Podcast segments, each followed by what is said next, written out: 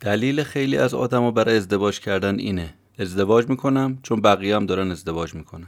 اما وقتی از این شخص می‌پرسی چرا ازدواج کردی و چرا این فرد رو به عنوان همسر انتخاب کردی پاسخی نداره. چرا؟ چون خودش هم دقیقا نمی‌دونه که باید چه کسی رو با چه ویژگی های انتخاب کنه که بیشترین هماهنگی رو با هم داشته باشن. چرا ما این معیارها رو واقعا نمی‌شناسیم؟ چرا به ما نگفتن که تیپ شخصیتی طرف مقابلمون رو چطور بشناسیم؟ و از کجا بفهمیم بیشترین تناسب رو با ما داره سازگاری رو با ما داره؟ ما چه زمانی باید اینها رو یاد بگیریم؟ آمار ازدواج و طلاق آمار بیکاری و فارغ و تحصیل دانشگاهی این پیام و حرف رو می‌تونه به ما داشته باشه که آیا وقت اون نرسیده که هویت و تیپ شخصیتی خودمون رو بشناسیم و ارزش های عمیق خودمون رو بهش پی ببریم و ببینیم که مسیری که می‌تونه بیشترین رضایت رو برای ما تو زندگی به همراه داشته باشه کدوم مسیره این کتاب می‌تونه مقدمه خیلی خوبی باشه برای مبحث خودشناسی و شخصیت شناسی و شما رو به خوبی با نظریات مهم و اصلی حوزه شخصیت آشنا می‌کنه.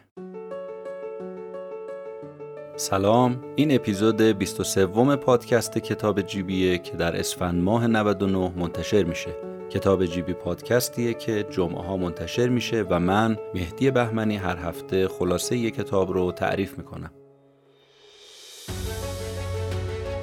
کتاب این هفته عنوانش هست The Art and Science of Self-Discovery یا هنر و علم خودشناسی. نوشته آقای پیتر هالینز. بریم سراغ خلاصه کتاب و حرف اصلی نویسنده رو با هم بشنویم.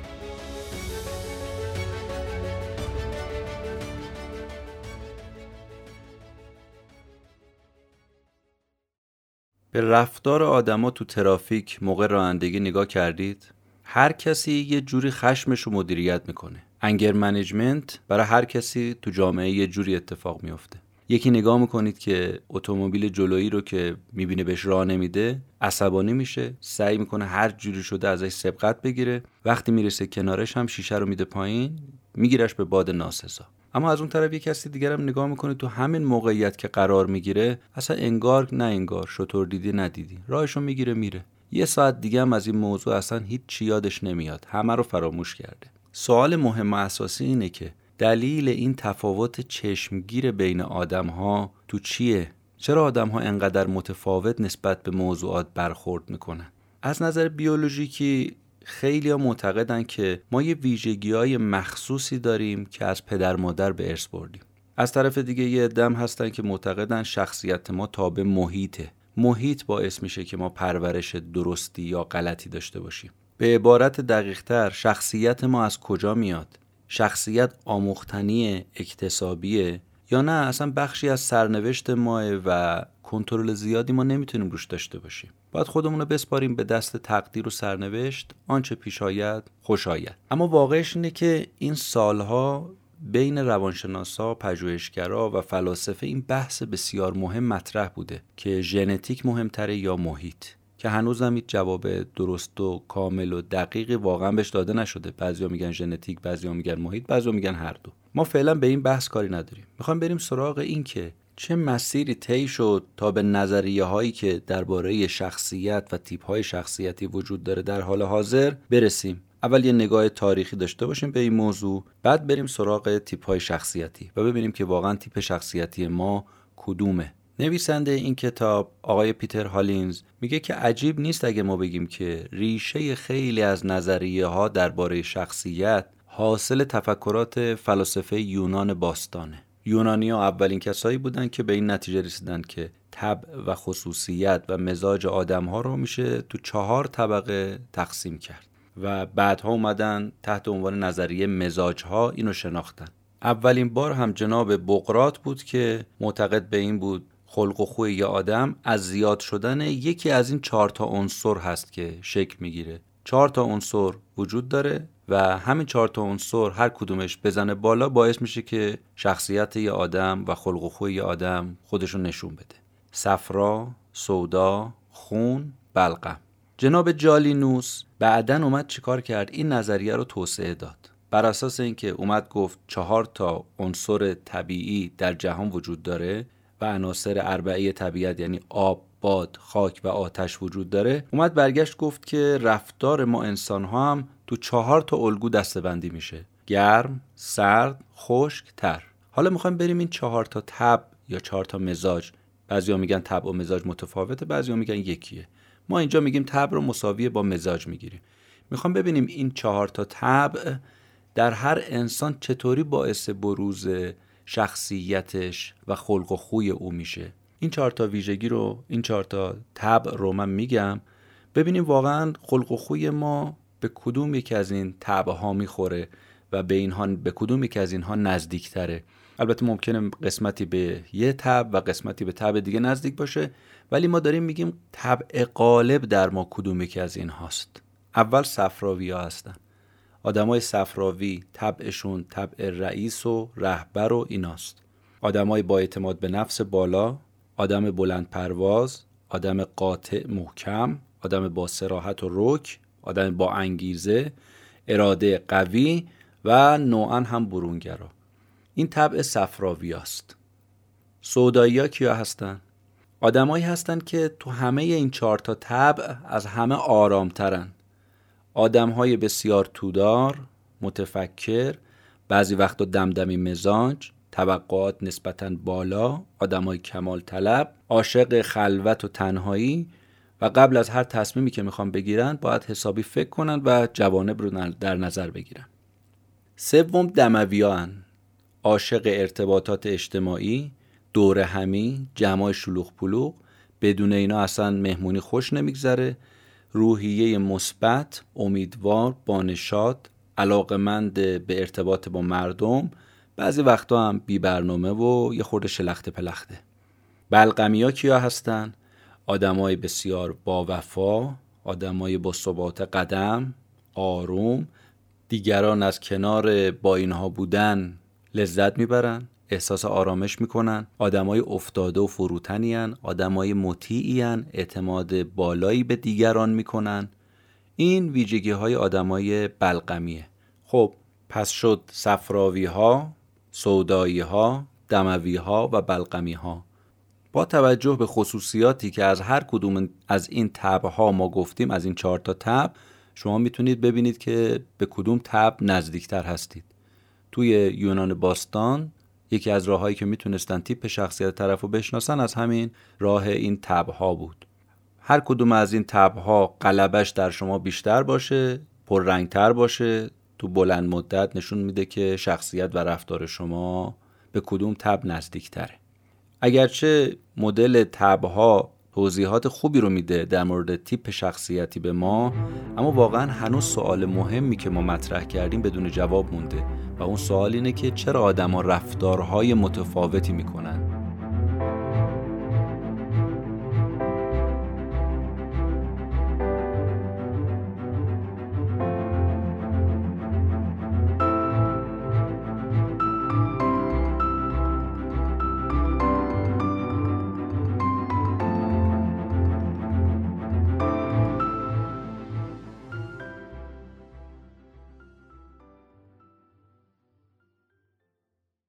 نظریه‌ای که مطرح شد تو این زمینه مهمترین نظریه نظریه زیگموند فروید روانشناس عصبشناس مشهور اتریشی بود. یکی از مشهورترین نظریات در این خصوص نظریه زیگموند فرویده.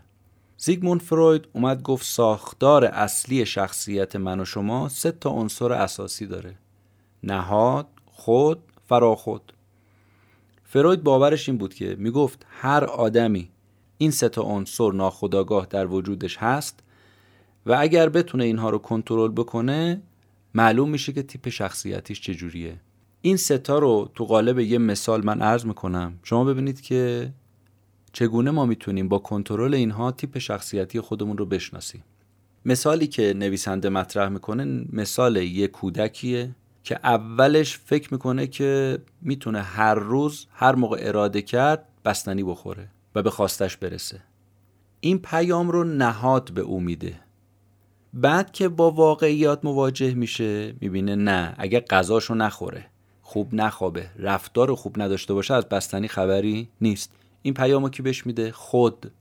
در نهایت کودک وقتی می‌فهمه اگه به حرف پدر مادرش گوش نده دچار شرم و خجالت میشه سعی می‌کنه رفتارهای بدش رو تکرار نکنه. این پیام از کجا دریافت می‌کنه؟ از فراخود.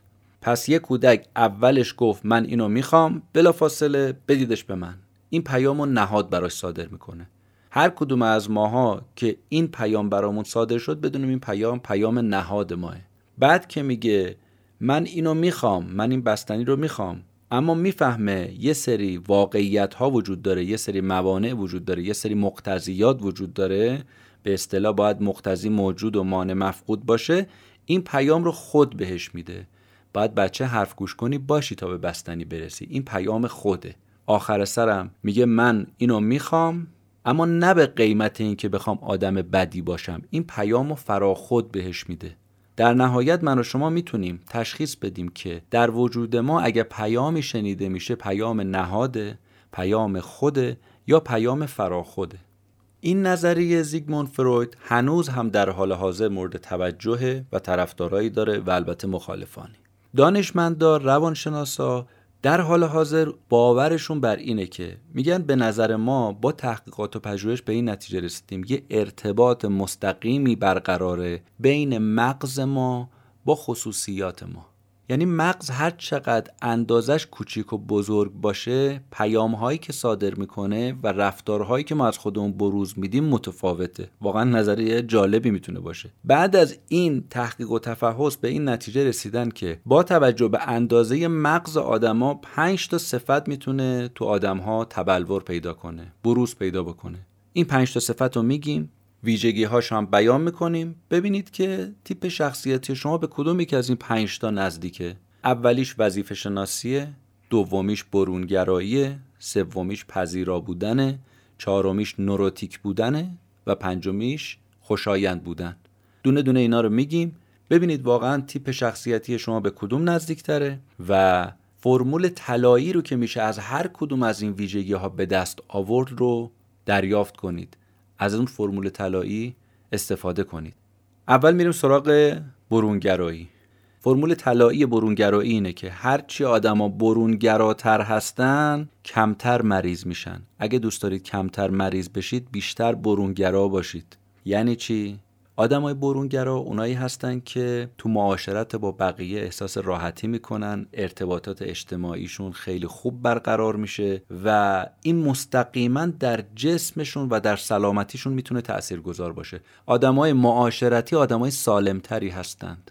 لذا تو موقعیت های مختلف اجتماعی تو گفتگوهای کوتاهی که با دیگران داریم حتی اگه تو تاکسی نشستیم سر صحبت رو باز کنیم. هر چقدر یه گفتگو رو بیشتر تمرین بکنیم برامون راحت تر میشه که بخوایم سر صحبت رو باز کنیم با یه نفر مطلبی رو در میون بذاریم. به مرور زمان می‌بینیم دیگه نیاز نیست جون بکنیم بخوایم یه حرفی رو به یه کسی بزنیم. هی من کنیم هی بخوایم این دست اون دست و این پا اون پا کنیم بخوایم یه حرفی رو مطرح کنیم. دیگه معاشرتمون با افراد به خوبی برقرار میشه. تو موقعیت اجتماعی هم سعی بکنیم که تلفن همراه رو کنار بذاریم و ارتباطات با آدم ها رو بیشتر برقرار کنیم.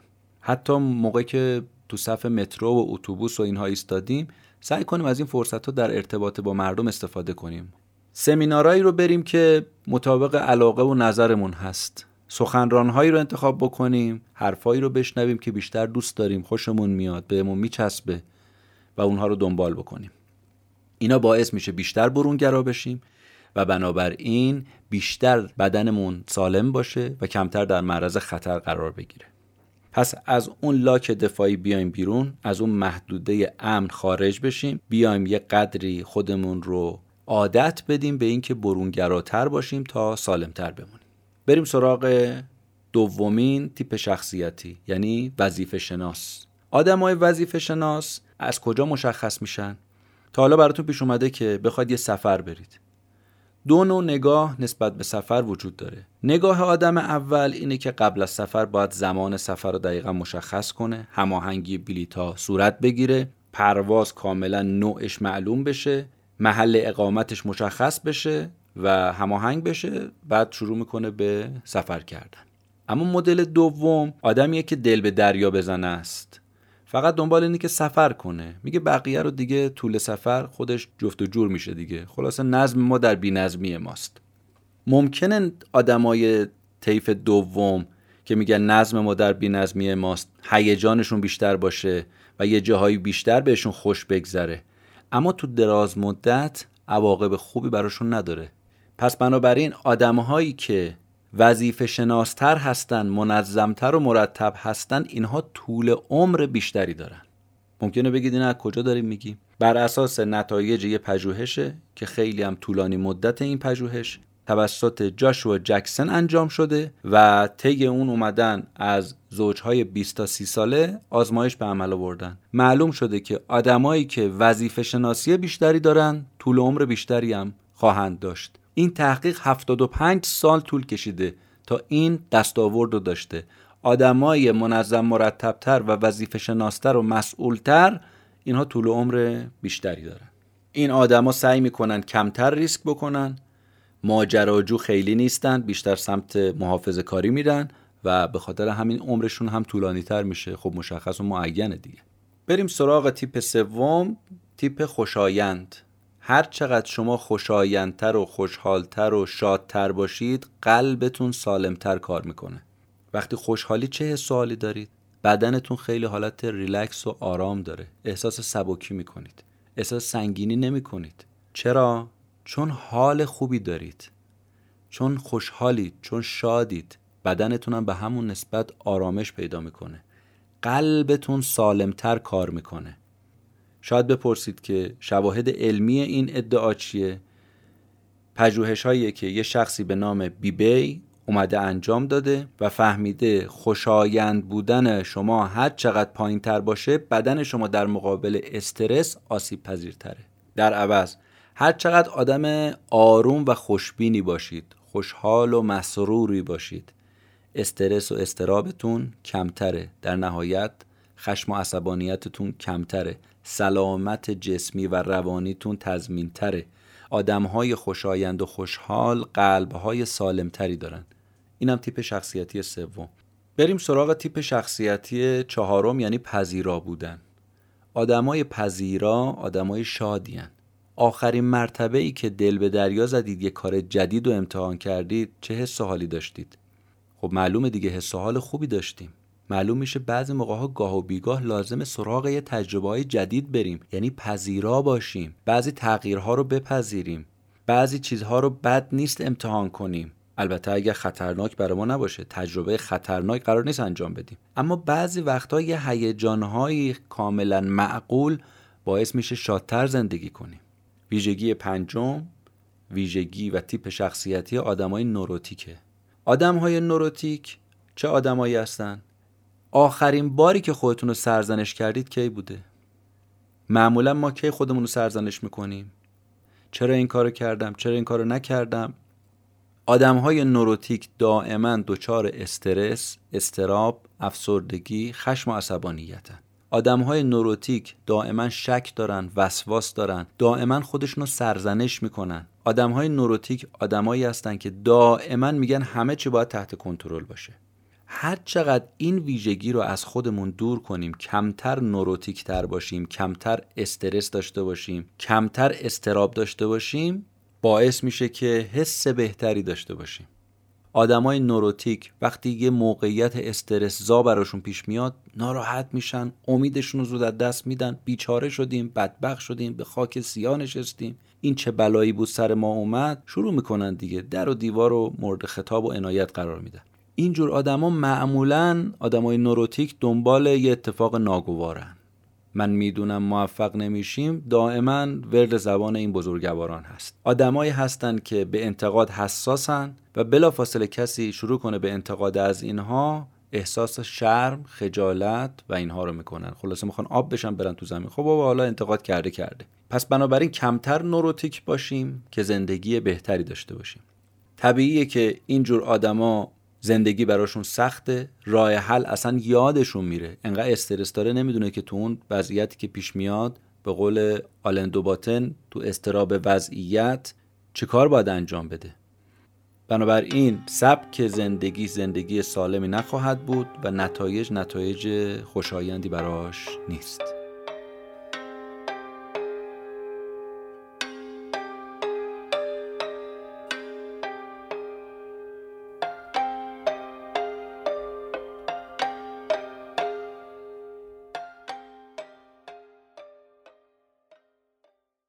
از اینجا به بعد می‌خوایم اینو بگیم که مدل های مختلفی وجود داره برای اینکه ما تیپ شخصیتیمون رو بتونیم متوجه بشیم. ما به یکی از این مدل ها اشاره می‌کنیم که نویسنده بیان می‌کنه. مدل MBTI رایج ترین ابزار و محبوب ترین وسیله است برای شناخت شخصیت. ابزار کاربردی و قابل استفاده. بعضیام تو پرانتز بهش گفتن طالع بینی مدرن. داستان این مدل حالا چیه؟ این مدل برمیگرده به زمان خانم های آمریکایی خاندار و دقدق مندی به نام مایرز و بریکس این دوتا خانم دقدقه اینو داشتن که چرا بعضیا بدون توجه به توانمندی هاشون میرن وارد بازار کار میشن شغل انتخاب می‌کنن. بعد می‌فهمن که با مهارتاشون همخونی نداره. از طرف دیگه این دوتا خانم علاقه زیادی داشتن به نظریات شاگرد فروید یعنی جناب کارل یونگ روانکاو و روانشناس سوئیسی و شاگرد ممتاز پدر روانشناسی مدرن آقای زیگموند فروید. اینا اومدن مدل MBTI رو طراحی کردن. مطابق نظریه‌ای که جناب یونگ در تیپ شخصیتی داشت می‌گفت تیپ‌های شخصیتی معمولا این سه حالت رو دارند. این سه تا تیپ شخصیتی که مطابق نظر یونگ هست رو ما میگیم. و ببینیم که تیپ شخصیتی ما به کدوم نزدیکتره. اولی اینکه برونگرا هستیم یا درونگرا؟ برونگراها کیا هستن؟ آدمای برونگرا به بیرون از خودشون تمرکز دارن. دیگران و افراد و ارتباطات با اونهاست که اینها رو شارژ می‌کنه. برخلاف آدمای درونگرا. اینا به دنیای درون خودشون توجه و تمرکز دارن. برونگراها نسبت به درونگراها زود دست به کار میشن زودتر دست به کار میشن. برخلاف درونگراها ترجیح میدن بیشتر فکر کنن و زود اقدام نکنن. بنابراین سر کلاس ها و تو جلسه ها برونگراها دوست دارن تو فعالیت های گروهی مشارکت کنن. در حالی که درونگراها ترجیح میدن که تنهایی فکر کنن و تنهایی پروژه رو پیش ببرن. پس اگر یه همچون تیپ شخصیتی شما هستید متوجه میشید درونگرایید یا برونگرا. دومین شاخص شاخص حسی شهودیه. ها کیان ها کیان. ها اونایی که میگن ما همه چی رو باید با حواس پنجگانه حس کنیم و لمس کنیم تا بفهمیم چی به چیه. بینایی و چشایی و بویایی و شنوایی و لامسه اینا. اینا آدمای عملگرا و واقع بینی هستن. از اون طرف شهودیا کیان. شهودیا در مقابل حسیا اینا بیشترین توجهشون برداشتشون از اطلاعاته. اینا میگن فقط ما یه چیزی رو حس کنیم کافی نیست. باید اطلاعات رو آنالیز کنیم و در درون خودمون به نتیجه برسیم. آدمای شهودی اونایی هستن که به آنالیز خودشون بیشتر از اطلاعات بیرونی استناد می‌کنن. قدرت تخیل قوی دارن و دیر دست به اقدام می‌زنن. نمونه و مستاق خوبی برای آدمی که حسیه افسر پلیسه و نمونه خوبی برای شهودیا وکیل دادگستریه. افسر پلیس دنبال اسناد و مدارک و ملموس و واقعیه وکیل دنبال شواهد مخفیه. سومین شاخص و تیپ شخصیتی فکری احساسیه. فکری ها اونایی که قواعد استانداردها و قوانین براشون مهمه. احساسی ها در مقابل اون فکری ها بیشتر میگن ما چه حس و حالی نسبت به یه گزینه داریم. فکری ها با مغزشون تصمیم می‌گیرن احساسی ها با قلبشون تصمیم می‌گیرن. نمونه خوبی تو این زمینه. فکری ها می‌خوان خونه بخرن قیمتش رو اول توجه می‌کنن. اما احساسی ها میگن آها این خونه تو محله سابقمونه. من دنبال این خونه هستم. حس بهتری نسبت بهش دارن. اونو میرن می‌خرن.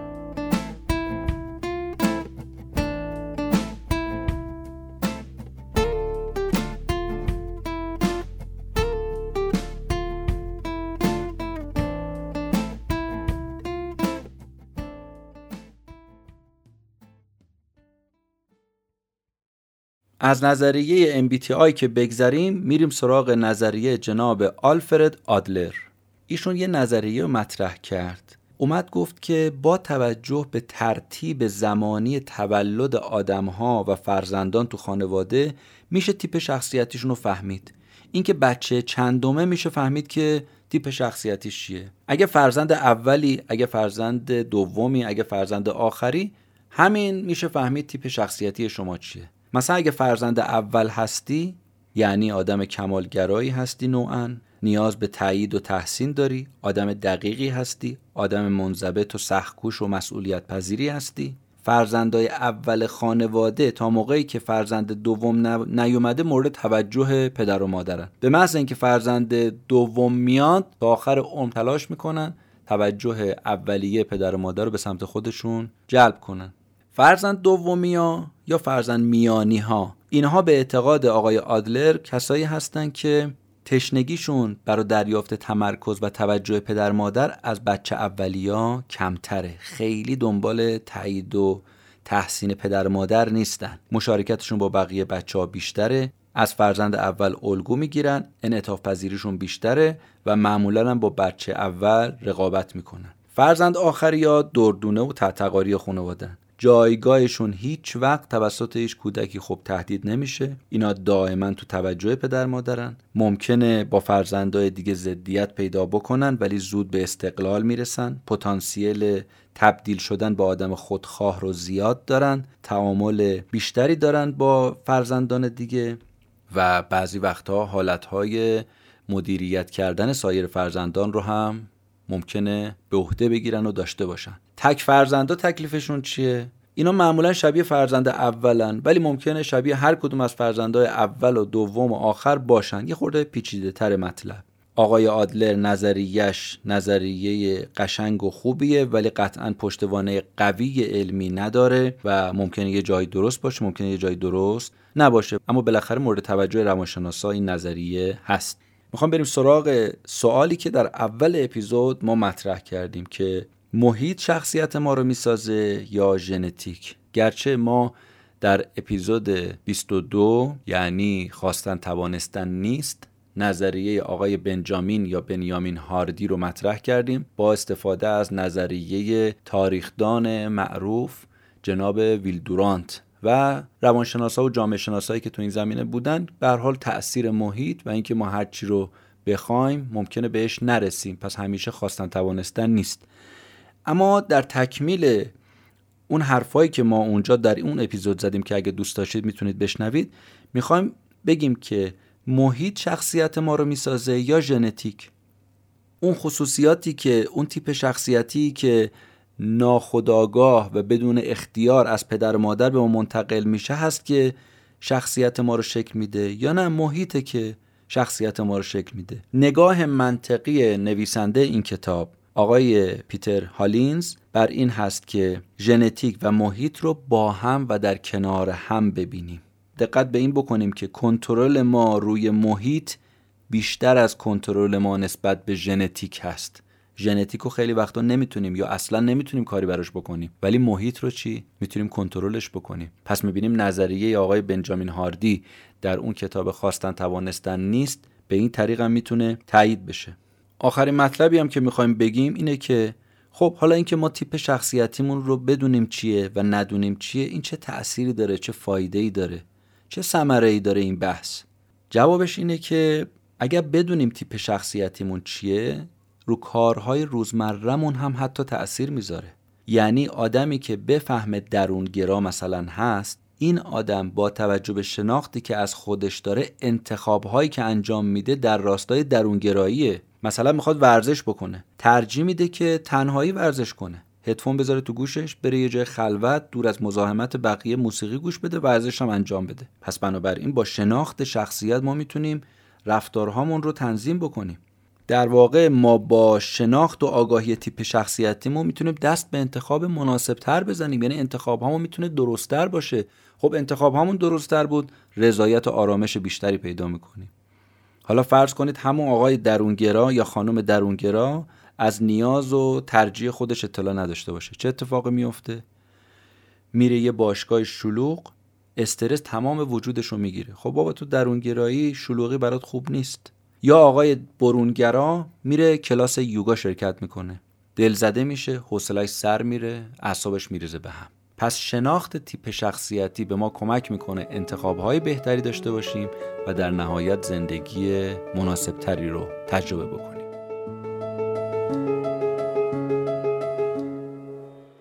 اون چه شنیدید اپیزود 23 پادکست کتاب جیبی بود.